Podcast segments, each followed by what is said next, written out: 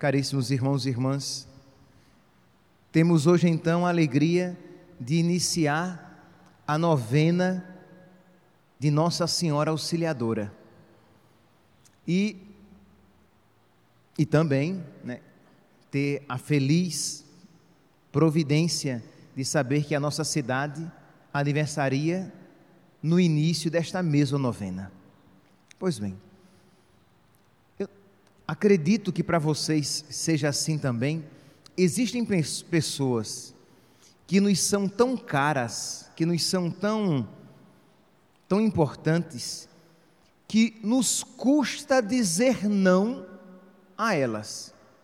Isto é, existem pessoas que quando nos pedem algo é difícil, só se nos for impossível não fazer, porque são pessoas caras, importantes, queridas a nós. Pois bem, a Virgem Maria é a criatura humana mais cara a Deus, mais grata, mais querida a Deus.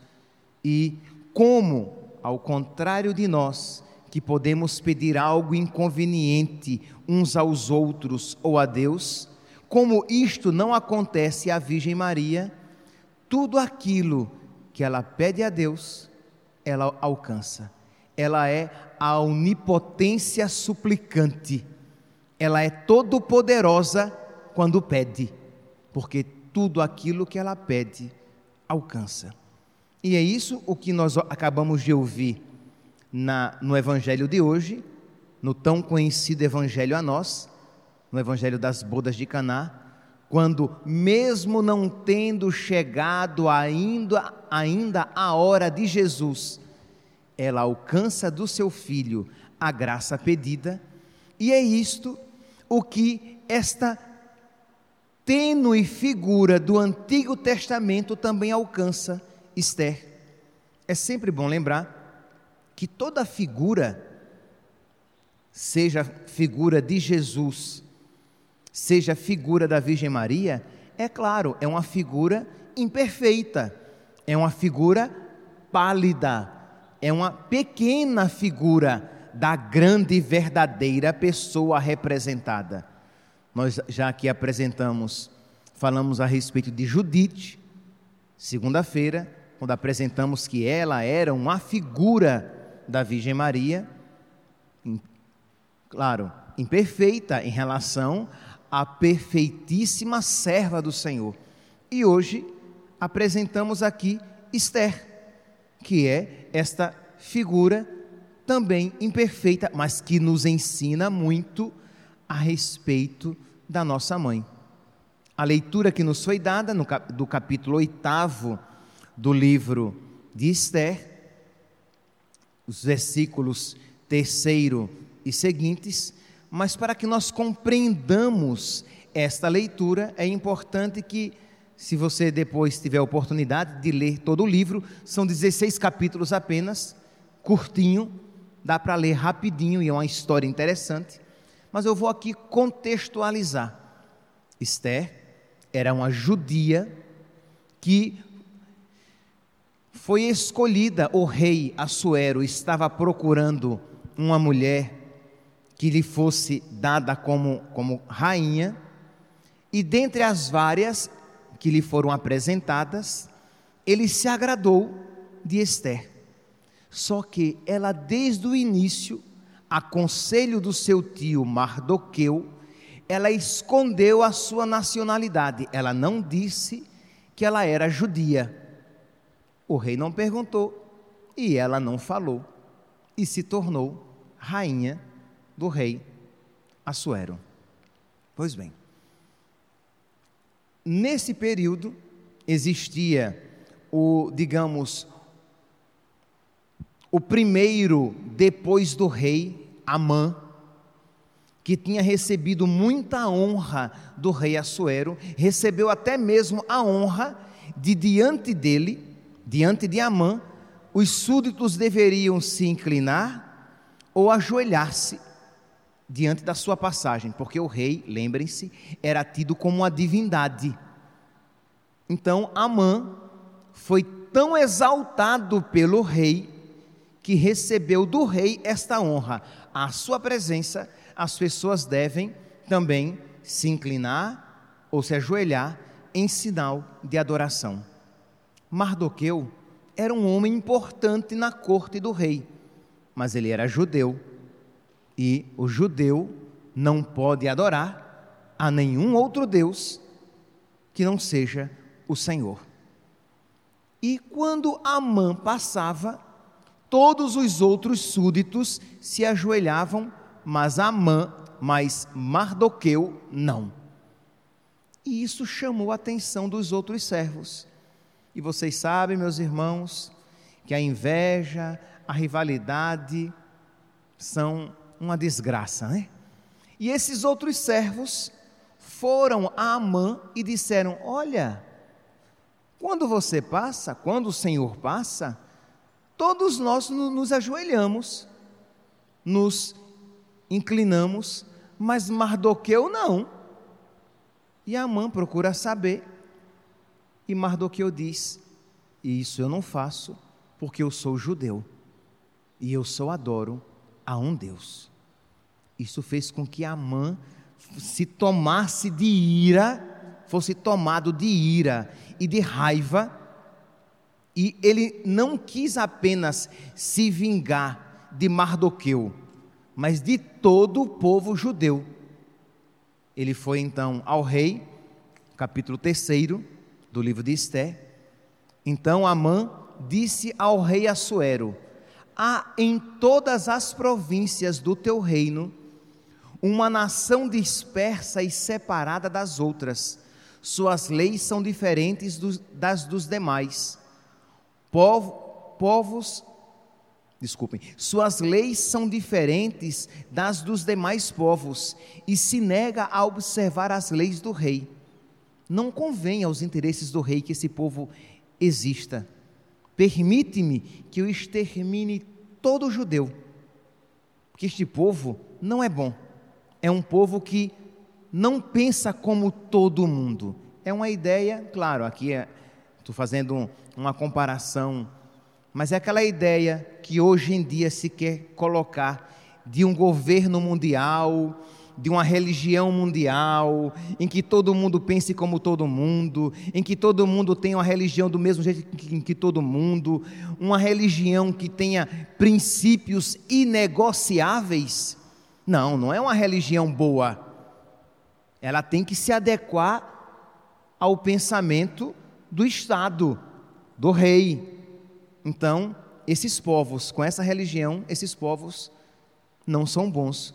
Eles devem ser exterminados. E ele fez a cabeça do rei de tal maneira que o rei tirou o anel do seu dedo e disse: Muito bem, eu concordo. O que você fizer está feito. Pode agir segundo o seu parecer e Amã saiu inflado, cheio de poder e de vaidade. Quando Mardoqueu, o tio de Esther, quando Mardoqueu soube isso, procurou em segredo a sua sobrinha, rainha, e disse: Minha filha, intercede por nós. A situação é essa. É por isso que nós ouvimos aqui no no versículo 16, né? Não, no versículo 6, em que a rainha Esté diz: Como é que eu poderia ficar feliz diante do extermínio do meu povo? Pois bem, Mardoqueu disse isso.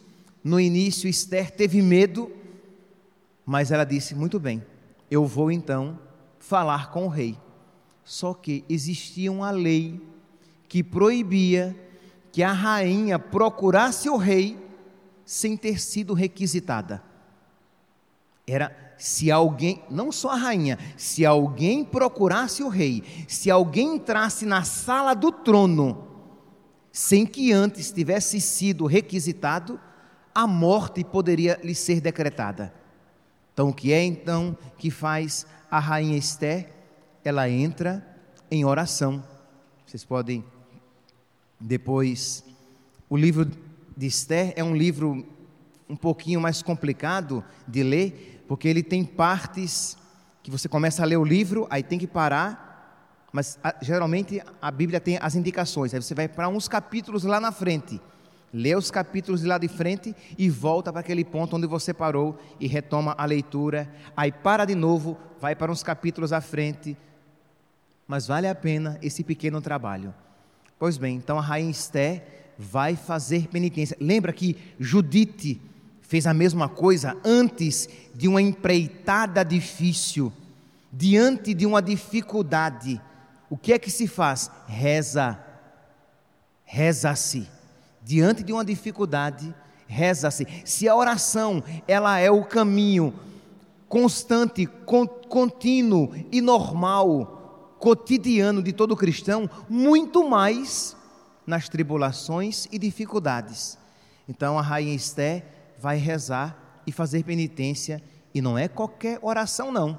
Diz aqui no capítulo 14: Por sua parte, a rainha Esté, tomada de angústia mortal, não era brincadeira, não era algo fácil, porque se ela fosse descoberta como judia, ela poderia ser morta também. Que afinal de contas, ela não tinha falado para o rei a respeito deste pequeno grande detalhe que ela era judia. Então era uma situação complicada. Então ela, com angústia mortal, ela foi rezar. Depois tirou as suas vestes suntuosas de rainha e vestiu as roupas de penitência. Diante de Deus, mais do que nunca, nós reconhecemos que somos cinza, que somos pó. Lembra-te que és pó e ao pó as de voltar. Diante de Deus não temos mérito, diante de Deus não temos dignidade, porque o que é que temos que dele não tenhamos recebido? O que é que temos para que diante de Deus possamos nos vangloriar? Então ela se, se despe de toda a sua dignidade de rainha e se coloca diante de Deus como serva. E diz que em lugar de essências preciosas, de perfumes caros da época, ela cobriu a cabeça de cinza e de lama. Era, era uma maneira que o judeu tinha de rezar: cobrir-se de saco, vestir-se de silício, cobrir-se de cinzas ou de lama, dormir no chão. Afligiu duramente o seu corpo, fez penitência, e por todos os lugares onde ela costumava alegrar-se, espalhou os cabelos que ela arrancava. Isto é, nos lugares do seu palácio, onde ela ali se deleitava, onde ela ali se alegrava, onde ali ela tinha conforto, em sinal de penitência, ela arrancava os próprios cabelos para lembrar que de que valor, que valor tinha tudo aquilo? Nada. Ela precisava fazer agora penitência. Então percebem que não foi uma penitência qualquer, foi algo firme, algo até que nenhuma pessoa aconselharia ninguém fazer.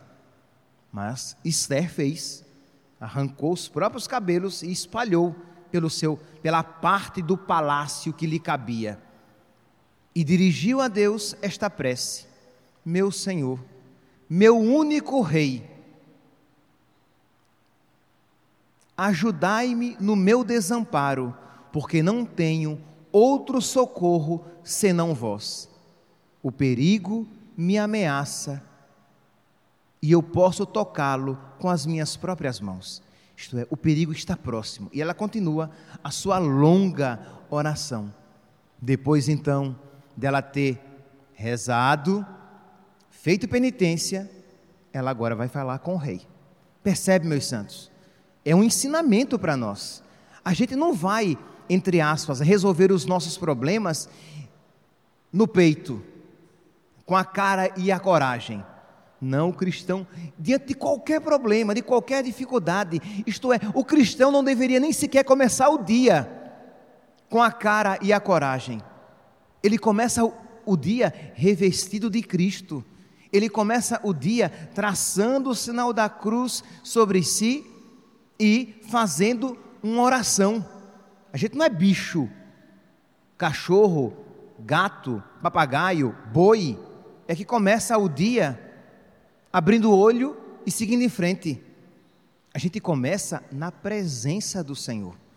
Por quê? Porque nós não sabemos o que é que nos espera naquele dia, mas sabemos que algumas batalhas nos esperam.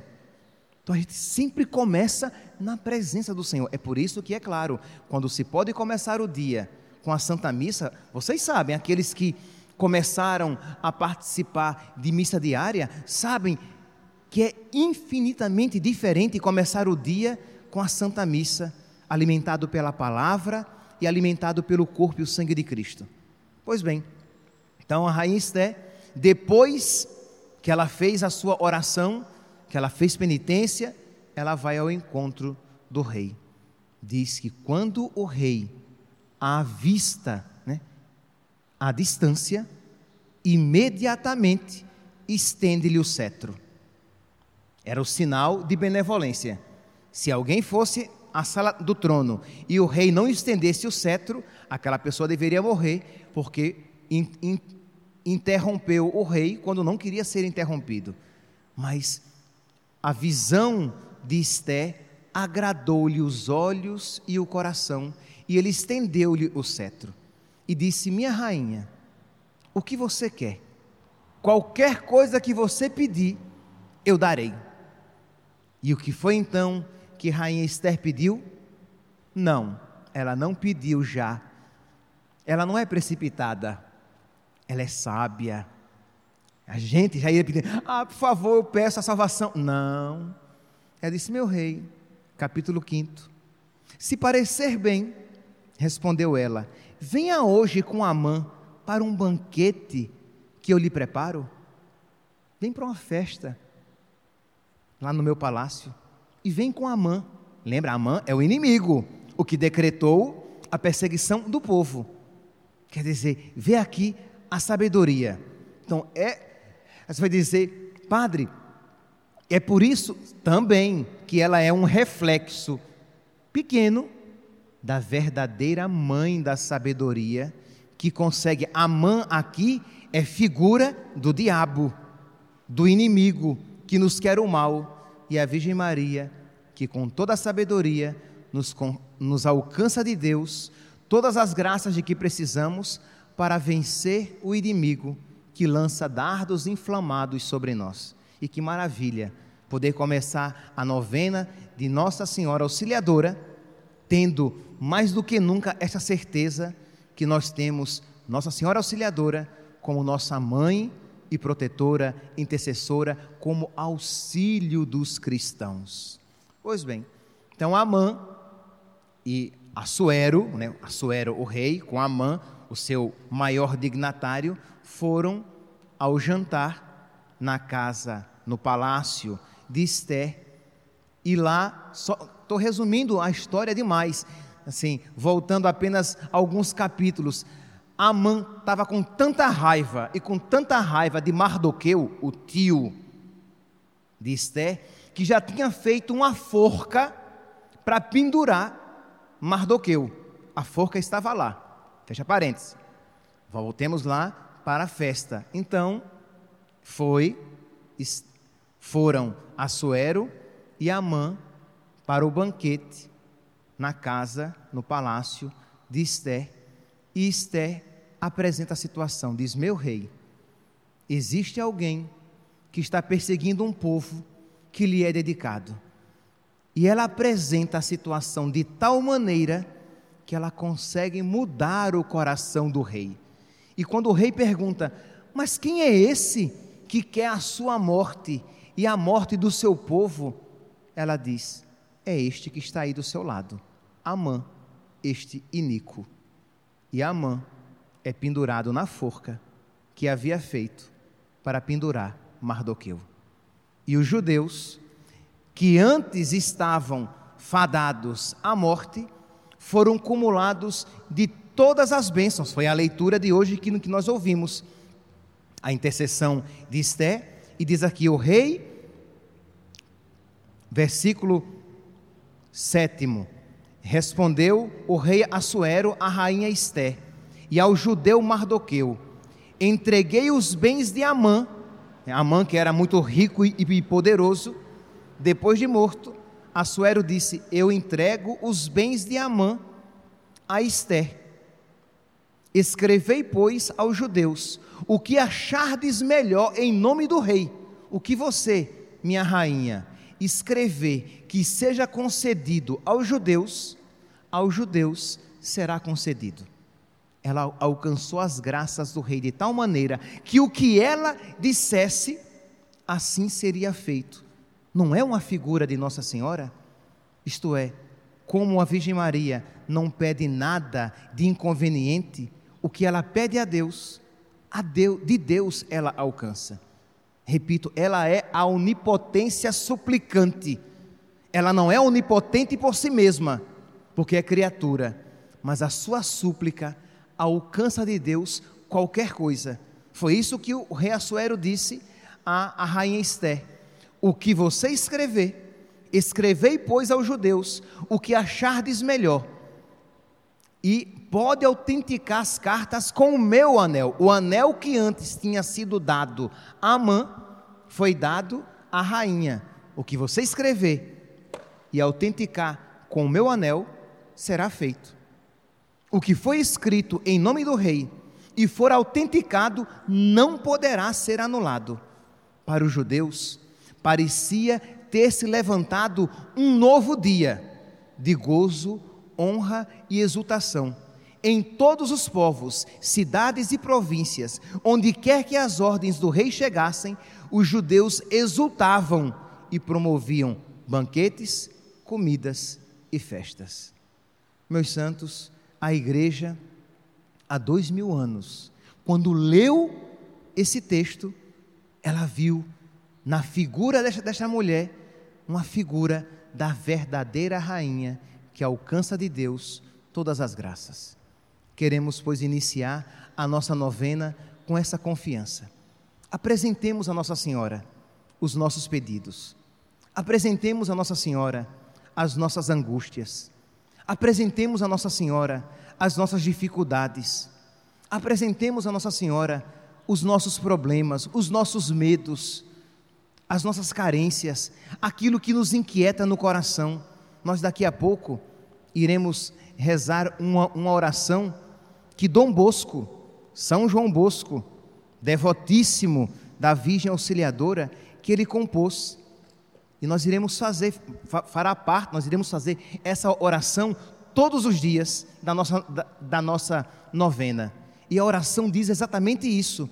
Ó oh Maria Virgem Poderosa, vós, grande e ilustre defensora da igreja, vós, auxílio maravilhoso dos cristãos, vós, terrível como exército em ordem de batalha, vós que sozinha destruístes toda a heresia no mundo inteiro, nas angústias, nas lutas, nas aflições, defendei-nos do inimigo e na hora da morte, acolhei a nossa alma no paraíso.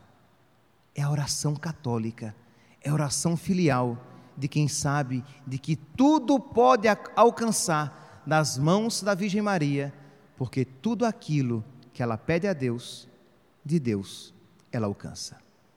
Louvado seja nosso Senhor Jesus Cristo.